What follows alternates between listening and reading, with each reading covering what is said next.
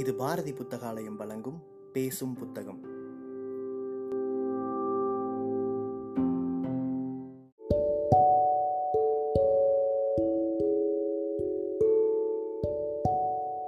Book day இணையதளத்தின் மூலமாக முன்னெடுக்கப்படும் வாசகர்களுக்கான வாசிப்பு போட்டியில் தேர்வான சிறுகதையை கேட்க இருக்கிறீர்கள். வணக்கம். நான் தேர்ந்தெடுத்த சிறுகதை எழுத்தாளர் அல்லி உதயன் அவர்களின் வேரற்ற மரங்கள். மாலை நேரம் வந்திருந்தது. இருளப்பன் வாசற்படியில் உட்கார்ந்திருந்தான். மிகவும் பொறுப்புடன் செய்தாக வேண்டிய உயிரை தக்க வைத்து கொள்ள வேண்டிய விஷயமாயிருந்ததால் மனைவியுடன் தர்க்கம் பண்ண அவன் விரும்பவில்லை. மனைவியின் ஆற்றாமையும் அதனால் எழும் கவலையும் தனக்காக என்பதால் அவளை கடிந்து கொள்வதில் அர்த்தமில்லை என்றே பட்டது. ஆனால் ஒன்றையே திரும்ப திரும்ப வலியுறுத்துகிறாள் என்ற எரிச்சல் இருக்கத்தான் செய்தது. ஒரு வழியும் புலப்படல. நினச்ச மாத்திரத்துல ஆயிரம் ரெண்டாயிரம்னு புரட்டுதுங்கிறது நம்ம போல உள்ளவங்களுக்கெல்லாம் மலையை உருட்ட நினைக்கிற மாதிரி. ஏதோ நடக்கிறது நடக்கட்டும்னு பேசாம இருந்துட போறேன். அவன் இதை பதட்டம் இல்லாமல் சொல்லத்தான் நினைத்தான். வார்த்தைகளில் தடுமாற்றம் புரண்டது. பையனுகளாய் பெத்திருந்தாலும் கவலை இல்லை. நாளை பின்ன நமக்கு கஞ்சி ஊத்தாட்டியும் அவனுகளையாவது அவனுங்க பார்த்துக்குவானுங்க மனைவி முடிக்கும் முன் அவன் குறுக்கிட்டான். உனக்கு இதை தவிர வேற பேசுறதுக்கு ஒண்ணுமே இல்லையா? பொம்பளை பிள்ளைகளும் உசுறுகதேன் நமக்காவது மூணு பொண்ணுங்க அஞ்சு ஆறுன்னு பெத்திருக்கவங்க பாட்டை பத்தி கொஞ்சமாவது நீ யோசிக்கிறியா? கடைசி காலத்துல தாய் தகப்பங்கிற பற்று பாசம் பொம்பளை பிள்ளைகத்தேன் அதிகமாக இருக்கும். சொல்லி கொண்டு இருக்கும் போதே அடிவயிறே பிதுங்கிவிடும் போல் பலம் கொண்ட மட்டும் இரும்பினான். கண்கள் வெளியே துருத்தி கொண்டு நீர் பொங்கியது. துரும்பாய் ஒடுங்கினாற்போல் சற்று உள்ளே தள்ளி வீட்டிற்குள் அமர்ந்தான். ஐந்தும் ஏழும் வயதான இரண்டு பெண் குழந்தைகள் அப்போதே தூங்க துவங்கி இருந்தன. பன்னிரண்டு வயதான பெரிய பெண் மட்டும் பெற்றோரின் சம்பாஷணைகளை கவனித்துக் கொண்டிருந்தாள். தண்ணீர் டம்ளருடன் அவன் மனைவி அவனுக்கு மருந்து கொடுத்து நெஞ்சை ஆதூரத்துடன் தடவி கொண்டே சொன்னால் ஒரு பொருள் போறதுனால இன்னொரு பொருள் முக்கியமான பொருள் வருதுன்னா அதுக்கு நாம ஏற்பாடு பண்ணித்தே ஆகணும். நீங்க வேலை வெட்டி செய்யாம கூட உசுரோடு இருந்தா போதும். உங்களை தினம் பார்க்குற தெம்பிலேயே ஊக்கமாக வேலை செஞ்சு உங்கள் எல்லாரையும் நான் காப்பாத்திடுவேன். நெஞ்சு நிமிர்ந்தாற்போல் ஒன்றை சொல்லிவிட்ட போதிலும் அவள் உடலும் உள்ளமும் ஒரு சேர நடுங்கத்தான் செய்தது. வருங்காலம் பற்றிய பீதி மெல்ல மெல்ல படர்ந்து அவளுள் வியாபிக்க தொடங்கியது. தோப்பை விற்றாவது பணம் புரட்டி புருஷனுக்கு ஆபரேஷன் பண்ண ஏற்பாடு செய்து விட்டாலும் அவன் பிழைத்து கொள்வானா என்ற சந்தேகம் எழுந்து இவளை பயத்தில் ஆழ்த்தியது. இந்த காலத்துல ஆப்ரேஷன் கேஸு எல்லாம் முழுசா நம்ப முடியல. பக்கத்து வீட்டு அன்னபூரணி ஒரு நாள் சொன்னது அவள் நெஞ்சில் விஷமுள்ளாய் தங்கி உறுத்தியது. அவ சொல்ற மாதிரி இல்ல. உன்னாலதான் ஆபரேஷன்ல சாகுறதும் பொழைக்கிறது நிச்சயம் இல்லாமல் இருந்துச்சு. இப்போத்தே புதுசு புதுசாக மருந்து மாத்திரைன்னு கண்டுபிடிச்சு போன உசுரை திரும்ப கொன்றாப்புல உலகம் முன்னேறிடுச்சே. தனக்குள் கணந்தோறும் சமாதானம் செய்து கொள்வதில் கொஞ்சம் அமைதி அடைந்தாலும் மனதில் எங்கோ ஒரு மூலையில் பயம் விலகாமல் படிந்திருப்பதாய் அவளுக்கு தோன்றியது. ம் சொத்துன்னு இருக்கிறது அந்த தோப்பு ஒன்றுதேன் அதாவது இருக்கேங்கிற தெம்பு தைரியமும் கொஞ்ச நாளில் போய்விடும் போலிருக்கு. கண்டுகள்லாம் தளதளன்னு வளர்ந்து இளரு இளங்கண்டுக நினைச்சிருச்சுன்னா பிற்காலத்தில் புள்ள குட்டிகளை கரை சேர்த்துடலாம். எங்கோ பார்த்தவாறு அவன் மெதுவாய் சொன்னான். மனசுக்குள் கவலை முட்கள் காடாய் படர்ந்தன. செட்டியார் இப்போ என்னதான் சொல்கிறாரு சொல்லுங்க. அவருக்கு பிரியமில்லைன்னா வேற ஆளை பார்க்கலாம். அதுக்காக அவரையே சதாவும் கண்டு பேசணுமா? அதனால தான் அந்த மனுஷன் ரொம்ப கிராக்கி பண்ணிக்கிறாரு.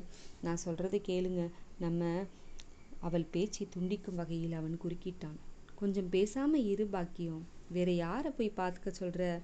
எவன் எந்த இந்த நேரத்துல தோப்ப கேட்குறான் செட்டியாரு தோப்பும் நம்ம தோப்பு ஒட்டி இருக்கிறதுனால அவராது இணைச்சி வாங்கிடலாம்னு கேட்குறாரு மற்ற பயக அவரை விட ஈனக்கரைய மத்தன் கேட்பானுங்க ஒத்திக்கு என்ன சொல்றாரு? அதுக்கெல்லாம் அவர் ஒத்து வர்றாப்புல இல்லை.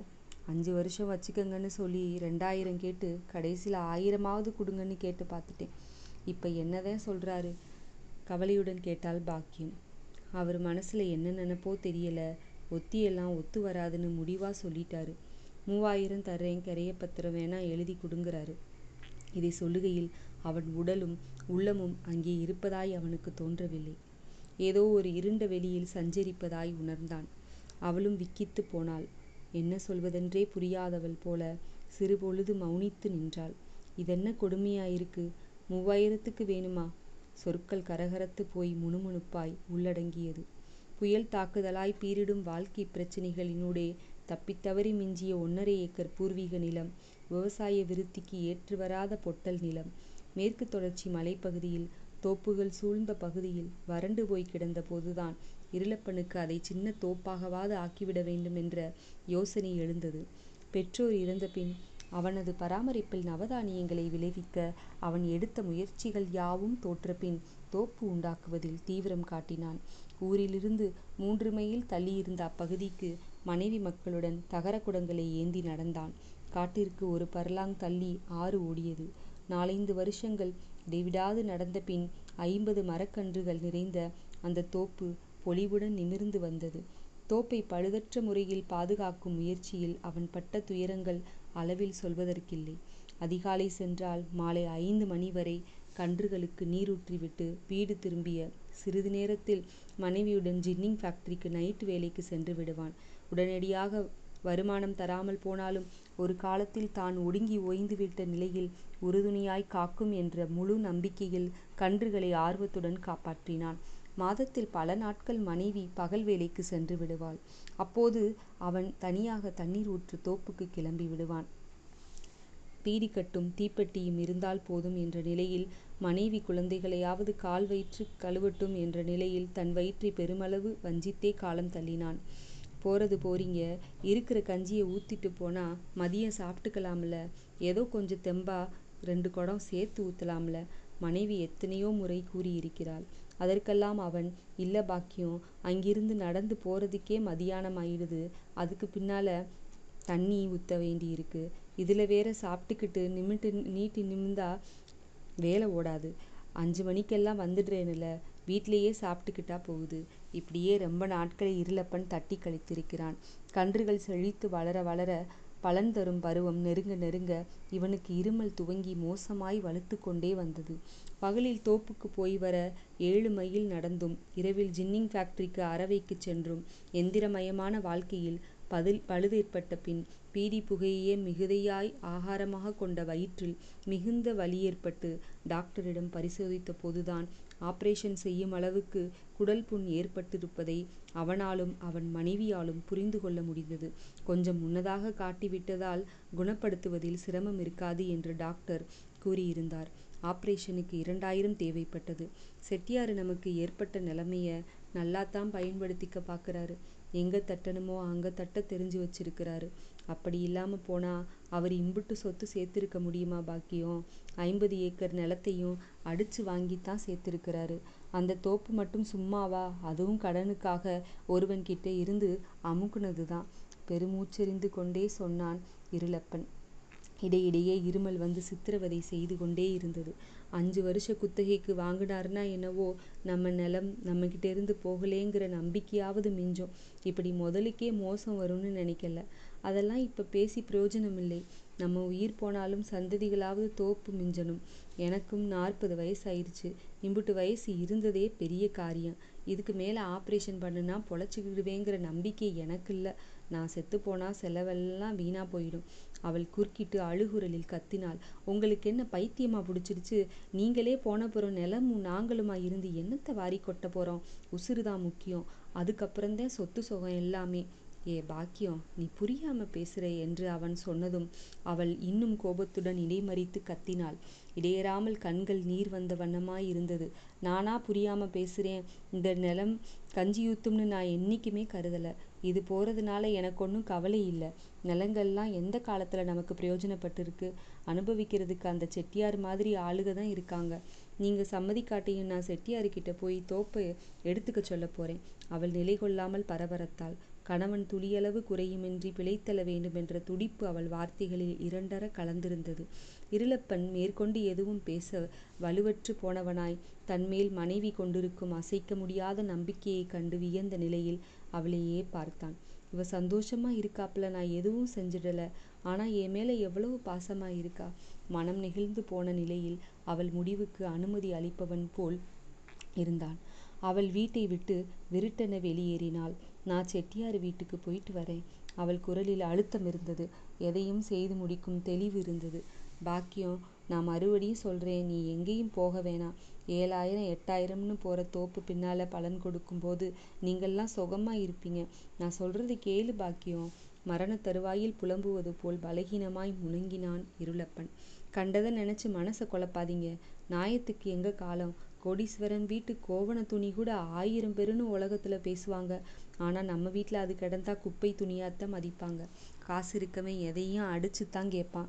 நம்ம கஷ்டங்களுக்கு ஆத்த மாட்டாமல் ஒவ்வொன்றா விற்று கடைசியில் எல்லாத்தையும் விட்டுத்தே ஆக வேண்டி இருக்கும் சற்று நிறுத்தியவள் எதையோ யோசிப்பவள் போல் நின்ற பின் சரி நான் போயிட்டு வரேன். வந் நாளைக்கு பத்திரம் பதியணும்.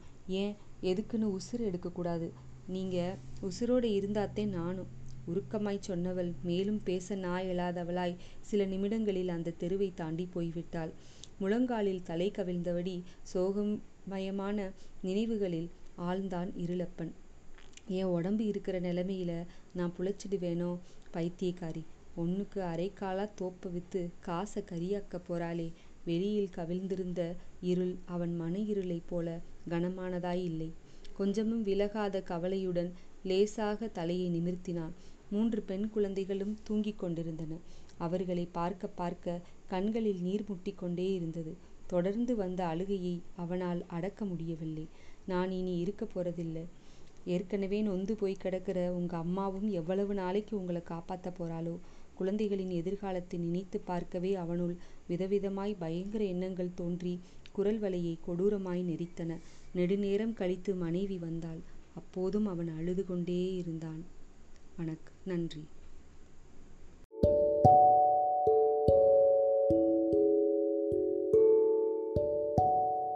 சிறுகதையை கேட்ட வாசகர்கள் தங்களுடைய கருத்துக்களை மறக்காமல் அனுப்பி வைங்க.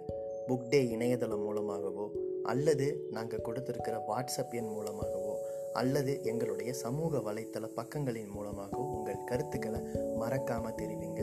கருத்துக்களின் அடிப்படையில் தேர்வாகும் சிறந்த வாசிப்புக்கு பரிசளிக்கப்படும்.